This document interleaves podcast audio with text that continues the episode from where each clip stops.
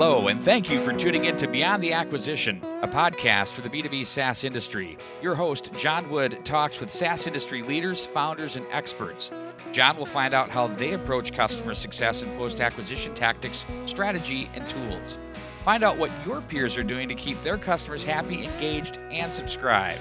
Hello, and thank you for joining us on the Beyond the Acquisition podcast. I'm your host, John Wood. Today we have an excellent show for you. Our guest today is Emmanuelle Skala, Senior Vice President of Customer Success at Toast. Toast is the leading cloud based restaurant management solution and has currently made the Forbes Top 100 Cloud. They're number 12 on that list. For more information about Toast, visit pos.toasttab.com. We appreciate you listening to Beyond the Acquisition. Please be sure to check out upcoming episodes of Beyond the Acquisition where we speak to leaders from HubSpot as well as the Predictive Index. Good morning, Emmanuelle. Thank you for joining us on the Beyond the Acquisition podcast. We're happy to have you. Good morning. Thanks for having me. So, let's get this started with how would you define customer success, Emmanuelle? Sure. So um, I define it as ensuring that your customers are getting the value that they expected um, or more, so even exceeding the, what their expectations were.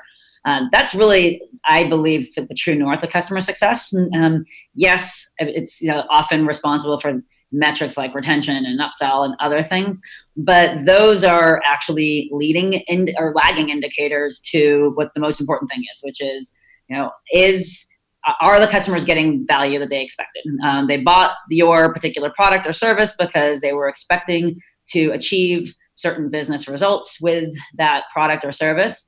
Um, and the role of customer success is to ensure that they actually do achieve that business result.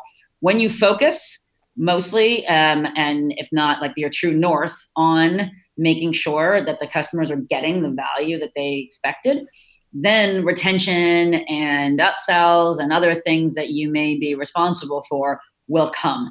Uh, but the true north has to be ensuring that the customers are getting value. Um, they bought the product or the service for a reason, um, and it is a job of customer success to make sure that's realized.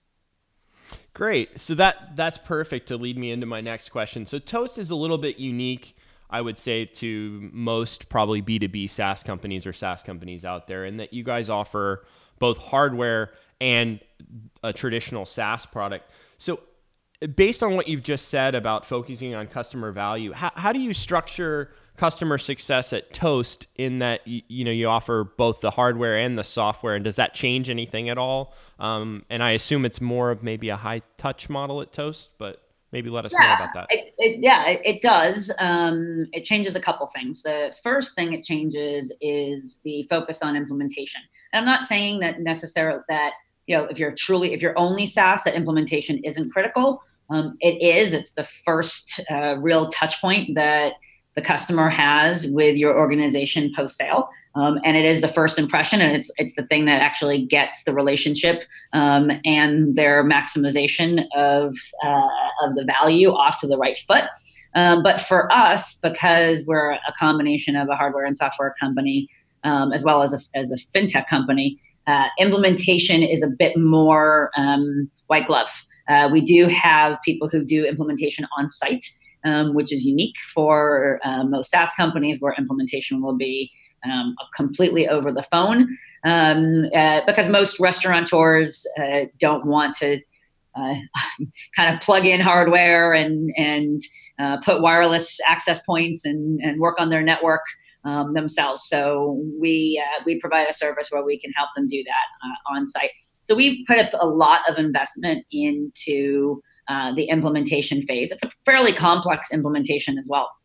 Um, but even if you're just a SaaS company and you have a complex implementation, this is really where you want to put um, a lot of your uh, your efforts. Uh, we've decided to have a separate implementation team that is distinct from um, the ongoing customer success team, and so there is a there's an implementation team that does both um, on-site implementations as well as remote implementations, um, and then we have a separate uh, success team that we call restaurant success because our customers are restaurants. um, but it models uh, a lot of what a traditional customer success organization would do. Um, and back to my true north that I talked about earlier, their true north is what we call value max, um, which is maximizing the value um, of, uh, of the, the, the, set of solutions that our customers have bought from us. That's their true north. That is how they're um, uh, that's how they're focused and spending their time is how do I make sure that I'm leveraging you know best practices how do i make sure that the customer is actually adopting and, and using the product in the way that they um, uh, that they should and the way that they're expected to um, and with that um, retention nps um, and uh, cross sell and upsell will come. Um, and then the third team that um, at toast is a centralized support team. And that's a more reactive inbound technical support team. Uh, we also uh, invest heavily in in support, um, particularly because our customers have a very high sense of urgency. They uh, have very, very, very little time. These are small business owners mostly, um, and when they have a question or a concern or a problem, they need someone to answer the phone uh, exceptionally fast. Um, and resolve their uh, their question or their concern um, very very quickly. And so we invest um, a lot in support to make sure that we're answering the phone in 30 seconds, 60 seconds, um, or less. Um, and to make sure that we're resolving uh, the vast majority of those calls on the on the uh, or the vast majority of those tickets on the first call. Yeah, I can I could see that because I would imagine that most of your customers are not set behind a, a computer uh, actively monitoring their email where you might be in an office environment. They're probably in the front of the house making sure that their customers are happy and enjoying their meals, etc. So does that does that also put a little bit of a change on, on the team? You know, you're probably more telephone focused than say email and ticketing tools, or or does it really?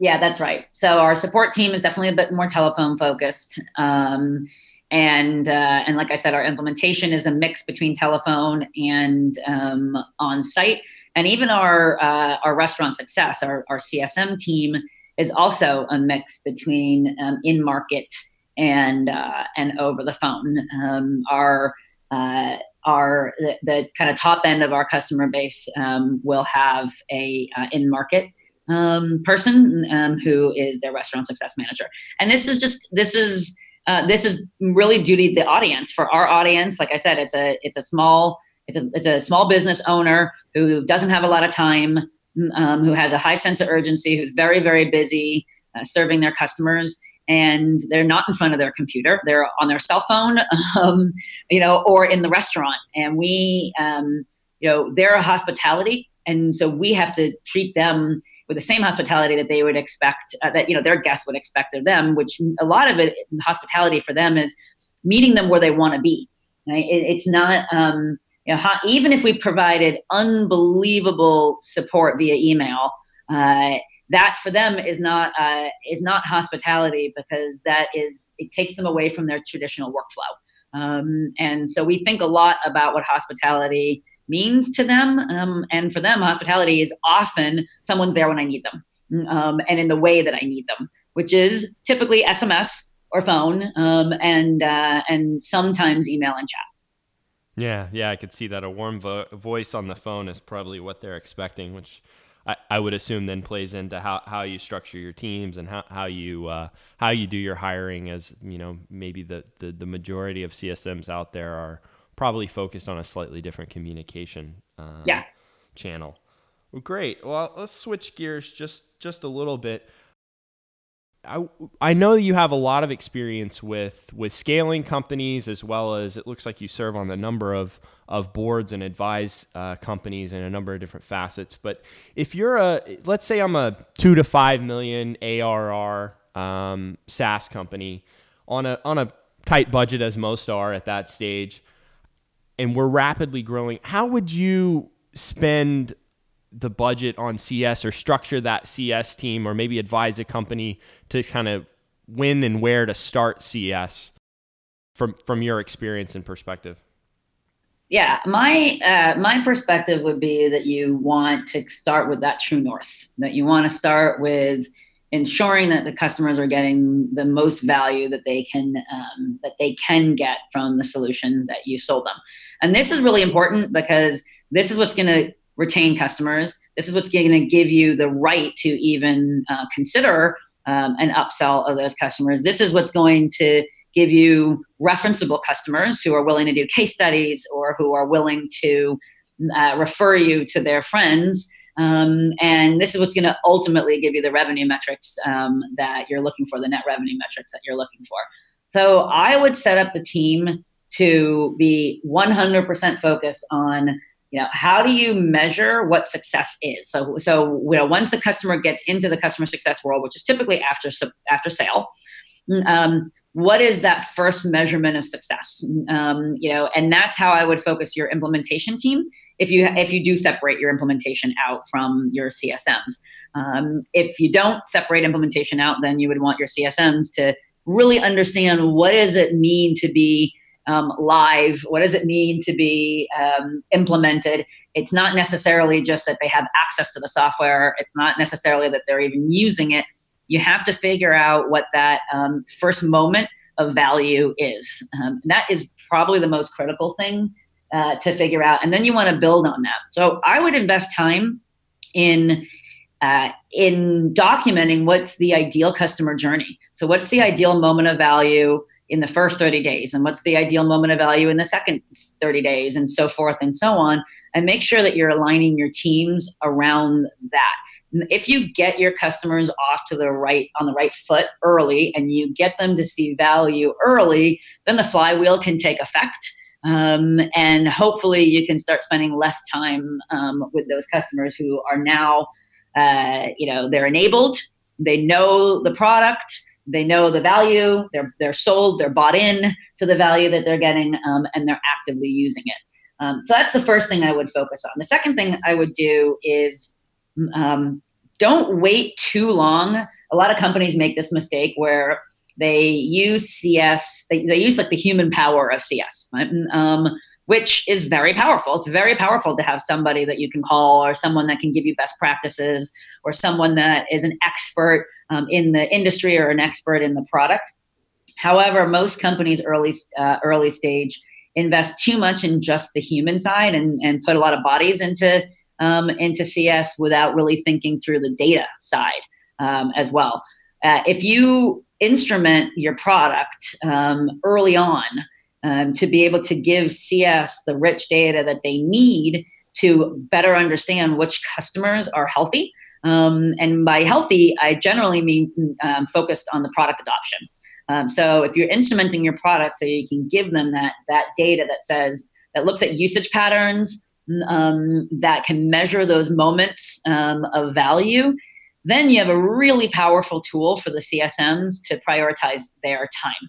Otherwise, if you're just giving them a book of business um, and you're saying, okay, here are your 100 accounts or here are your 10 accounts, whatever it may be, they're likely to prioritize their time based on the customer with the loudest voice, which um, is not necessarily the customer that needs the most help. Um, and only the data will show you where the customer needs help. Um, it could be, um, uh, you know, product adoption data. Are they using the product in the way that they should be? Um, are they growing uh, their usage in the way that you would expect? um, are from the data can you tell if they're getting the value that you would expect um, that's really important as a partnership between product and cs and, and maybe um, an it team or a bi team if, if you have one um, that i would recommend doing very very early on otherwise you're flying blind um, and um, over time, your CSMs will not be able to give attention to every single customer equally. Um, and so you're going to end up getting surprised. Uh, you'll end up having churn, surprise churn, or you'll end up having customers that you thought were happy um, that may not be um, as happy, or you'll um, under uh, you know you'll underutilize customers who are actually um, very successful and very happy, and you won't be able to maximize their voice um, in any kind of like advocacy program or something like that. So I would uh, invest in data very early.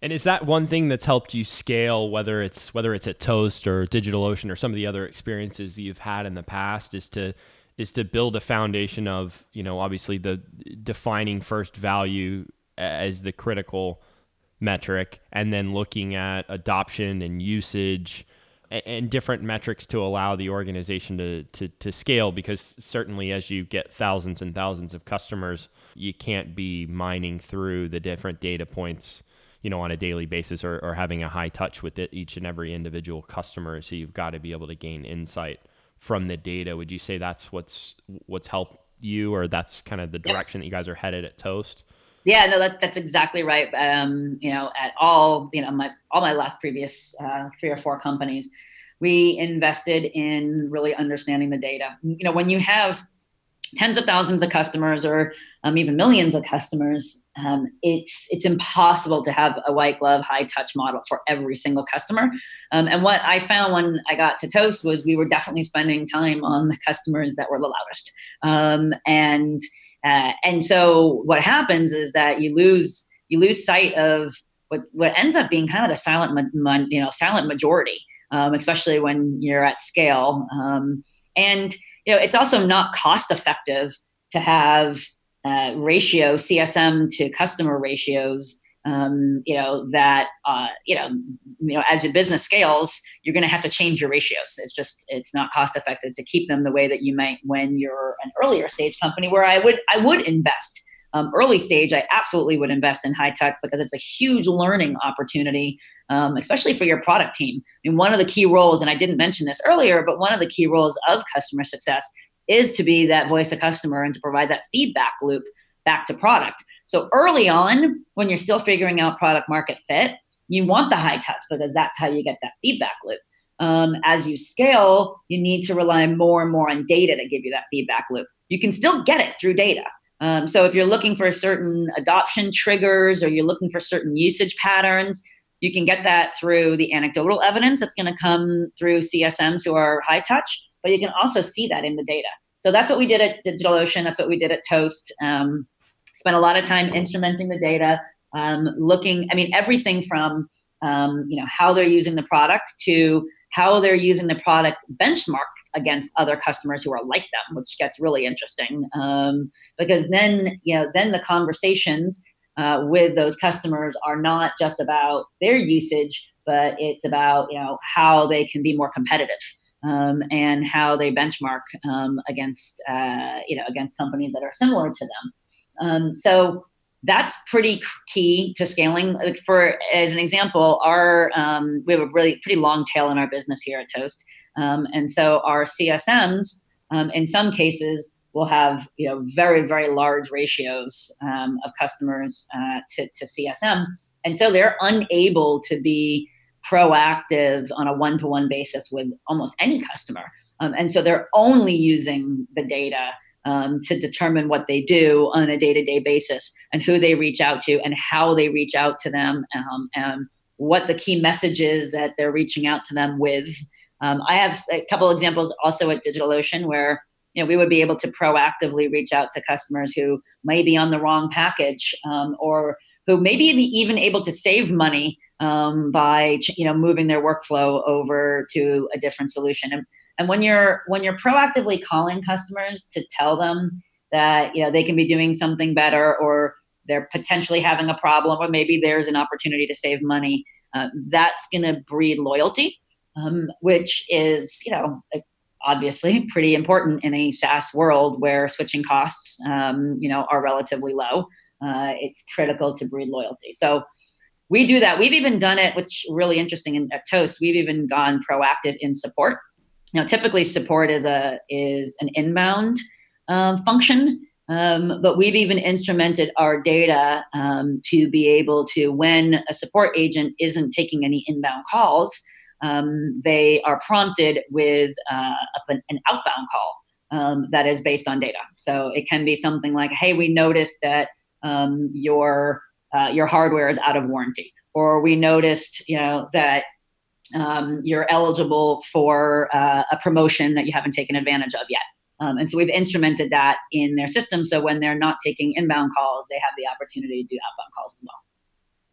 Well, that's very interesting. Yeah, I mean, uh, you know, I can see a huge value in that as, as you know, as we all are as consumers, whether it's our cable bill or, or anything else, the, the, the value added of, of getting a phone call to say, hey, we can save you 10, 15, 20, 30 dollars a month, um, and probably much more in, in the cases of, of the business cases. But yeah, I can see the value add there.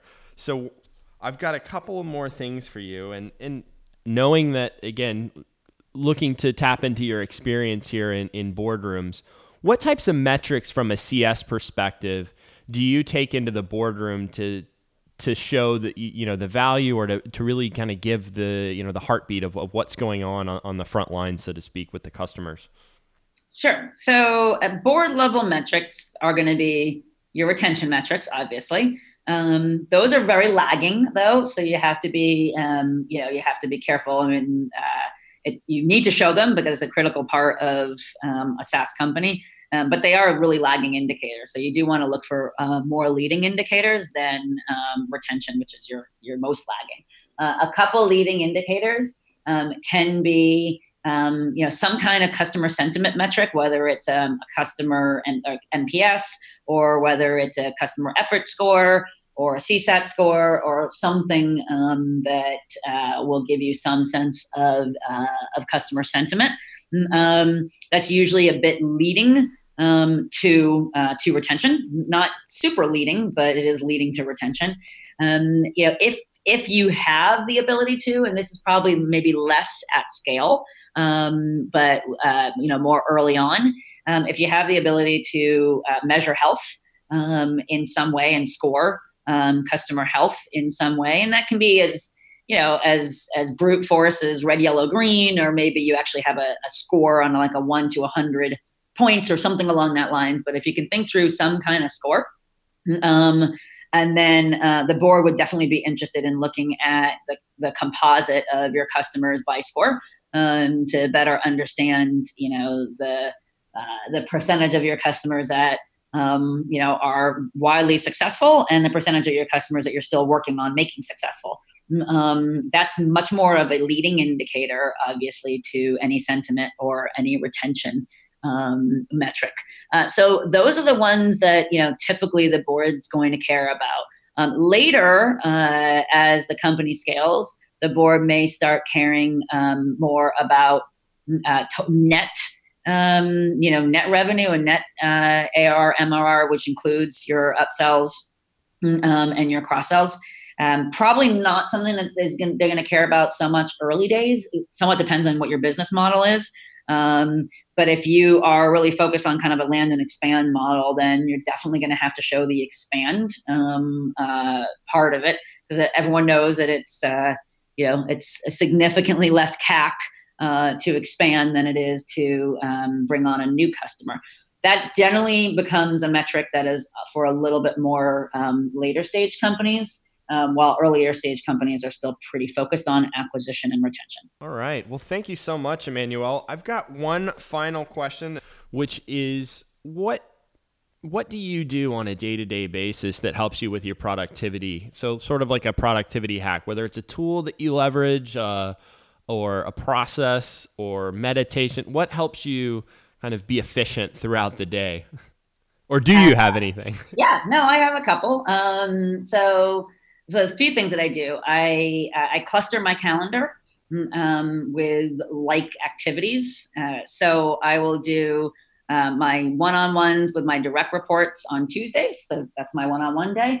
Um, I will do um, uh, skip levels with their direct reports, um, and I do those monthly. Um, but I will lump them all in one day. it's kind of it's like an exhausting day, um, but it's uh, at least it's it's all grouped. For me, um, the task switching, um, especially you know when you have a really large team and when you're responsible for a lot of stuff, the task switching is what makes me less productive. So if I can minimize my task switching as much as possible, um, that makes me the most uh, the most productive. And then the other thing I do is I do also block off big chunks of time on my calendar, um, not just a half hour here and there. I don't get much done in a half hour. If I have a half hour between meetings, that's you know I'll catch up on a couple emails, but I'm not going to be able to actually um, do any thought provoking or, or deep work.